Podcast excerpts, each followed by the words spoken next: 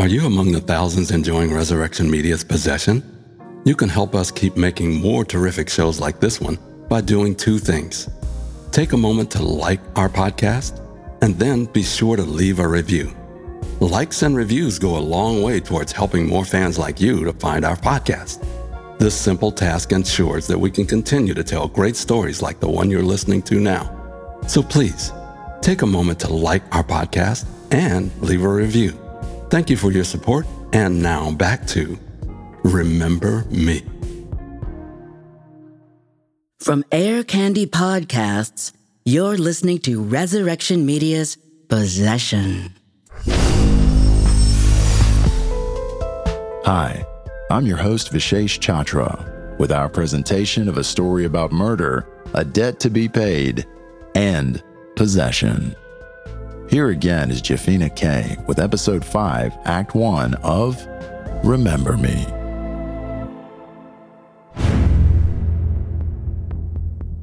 At first, the DA's office kept the murder weapon under wraps.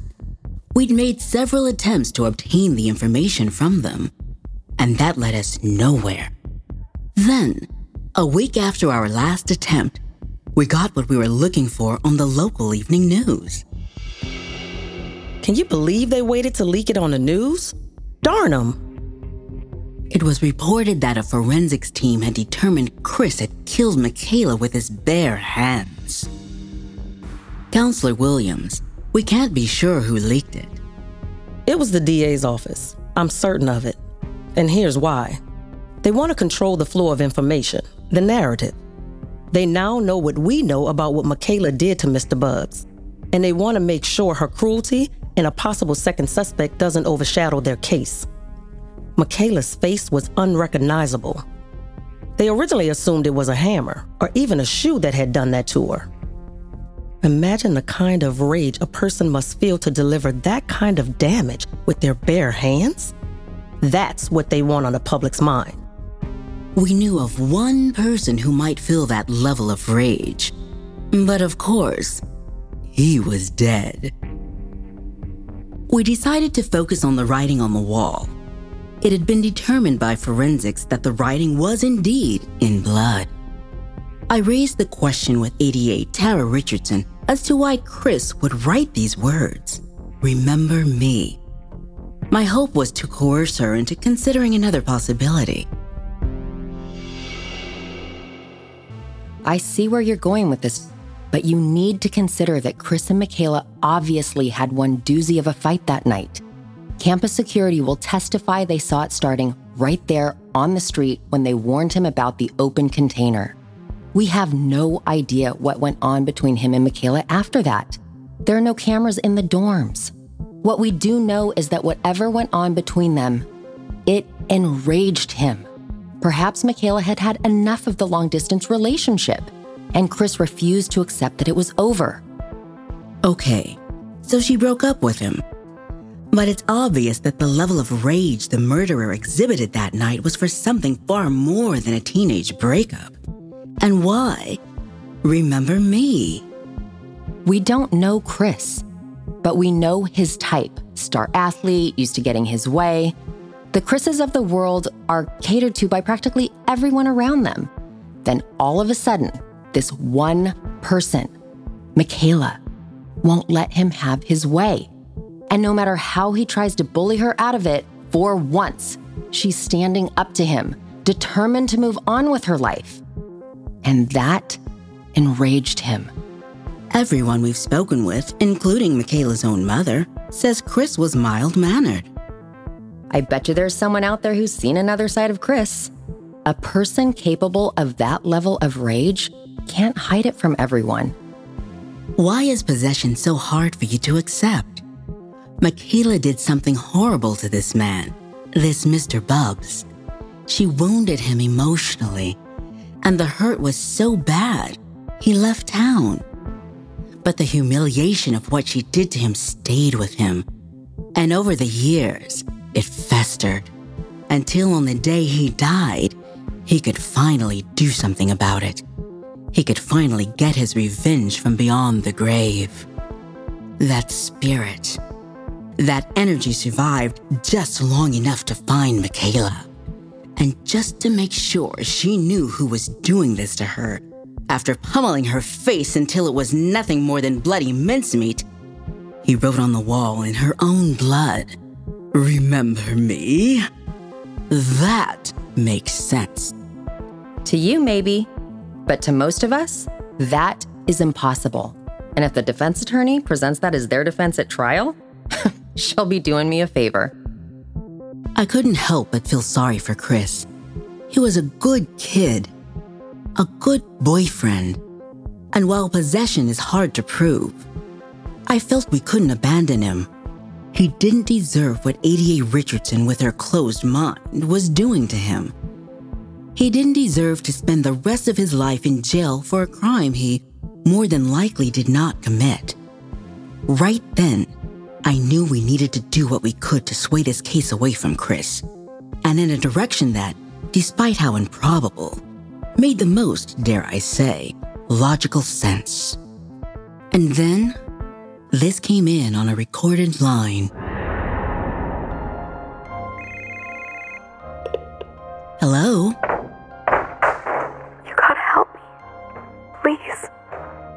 Who is this? He's coming for me. Please. Send the police. Now. Who is this? It's me, Sherry. Listen, you gotta hurry. Please. He's coming for me. Just like he came for Michaela. Who's coming for you? Mr. Bubs. It's Mr. Bubs. Oh my god. No. No!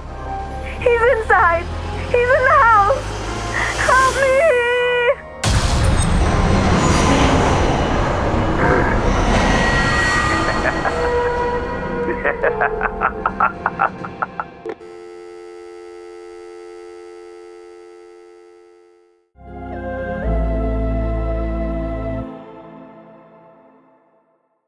Do you enjoy comedy and horror? I know I do. Coming from Resurrection Media, the Resurrection Podcast, where we combine very funny comedians with very serious horror aficionados. The result is hilarious and horrific, or hilarific. Tune into the Resurrection Podcast coming soon, wherever you get your podcasts. And now back to Remember Me. From Air Candy Podcasts, you're listening to Resurrection Media's Possession. A murder. Cryptic writing on the wall. Meanwhile, Michaela's DNA was found under Chris's fingernails. Was this the final nail in his coffin? Or was Mr. Bubs just beginning his murderous rampage? Once again, here's Jafina K with the conclusion of Remember Me, Episode 5. The alarming call we received from Sherry spurred us into action. We called the police, and then we also called a local private security firm in Bridgeport, whom we thought could get out there faster. I tried calling Sherry back several times, but it went straight to voicemail. I hadn't thought about Mr. Bubs seeking revenge on Sherry and Bridget. But the truth is, they were both there with Michaela when she did her horrible deed. It was then I realized if Sherry was in danger, Bridget may be in danger as well. Hello. Bridget, this is Jafina K from Resurrection Media's Possession. How are you this evening? I didn't want to falsely alarm her. I'm good. Just chilling in my room with my roommate. Why? So, you're in your dorm room right now and not alone? Yeah, why? What's going on? It was then I told her of the alarming call I received from Sherry. Oh my god, is she alright? I told her to stay inside and that her roommate should stay inside as well. But if it were true that Mr. Bubs was back completing a revenge triangle, I didn't think there was much we could do to keep her safe. If his roaming spirit could find a subject to possess, he could most definitely murder again.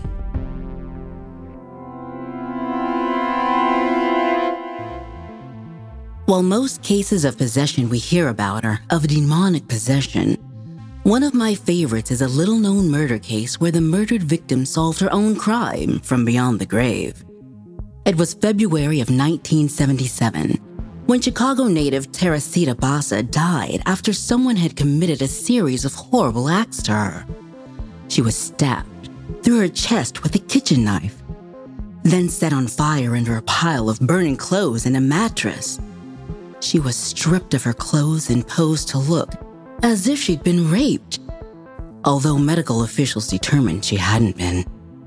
Then, in August of the same year, as the case was running cold, Chicago detectives were put in touch with Evanston, Illinois residents Jose and Remedios Chua. Jose Chua, a doctor, told the police his wife had become possessed by someone claiming to be Teresita Basa on three separate occasions. These possessions came complete with details on how Basa was killed and by whom. The doctor told police he didn't know Basa. He had never heard of her and was not aware of her murder until his wife's possession. Not wanting to look foolish or like a suspect, the doctor said he had waited to talk to police, thinking he could avoid having to explain his strange story. But after his wife's continual insistence, he gave in. It was his wife's strange story, told from beyond the grave, that eventually solved the Basa murder. We waited several hours for word on Sherry. It was a very nervous time that took me back to that first night when all the students, locked in their dorm rooms, were wondering would there be more murders? And then finally, around 2 a.m., a call came in from our contact in Bridgeport. Hey, Kay. I'm calling to let you know the girl is safe. She is? Thank goodness. That is so good to hear. What happened? Was it? Nah, nothing like that.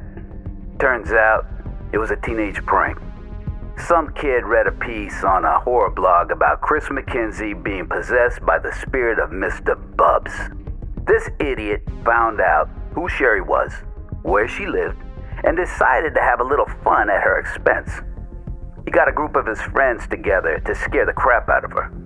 We caught them in the act, held them for the police, who in turn released the little jerks into their parents' custody. Sherry not being in danger was good news, and I was sure Bridget would be pleased to hear it. Still, I couldn't help but wonder suppose Mr. Bubs really did want to kill them all. If that were true, we could be looking at a bloodbath.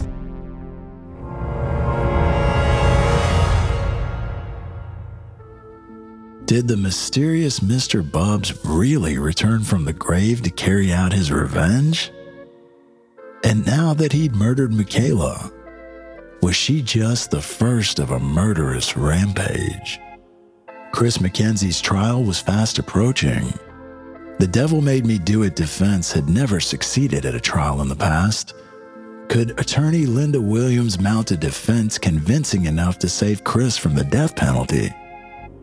All this and more of our paranormal mystery fans can't get enough of on the next Possession.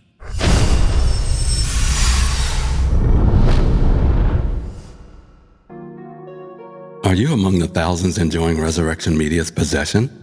You can help us keep making more terrific shows like this one by doing two things. Take a moment to like our podcast, and then be sure to leave a review. Likes and reviews go a long way towards helping more fans like you to find our podcast.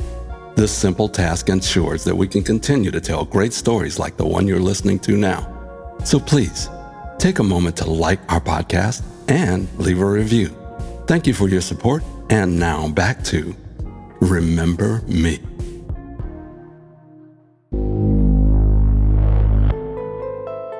You've been listening to Resurrection Media's Possession, a production of Air Candy Podcast and Resurrection Media. Possession stars me, Vishesh Chatra, and Jafina K. It's produced by Bruce Jones, Eric Van Lowe, and S.K. Dane. It's directed by Bruce Jones, with original music by Matt Silberman. Our series is executive produced by Tim Hightower and John Moriarty. Resurrection Media's Possession is a fiction podcast based on true events.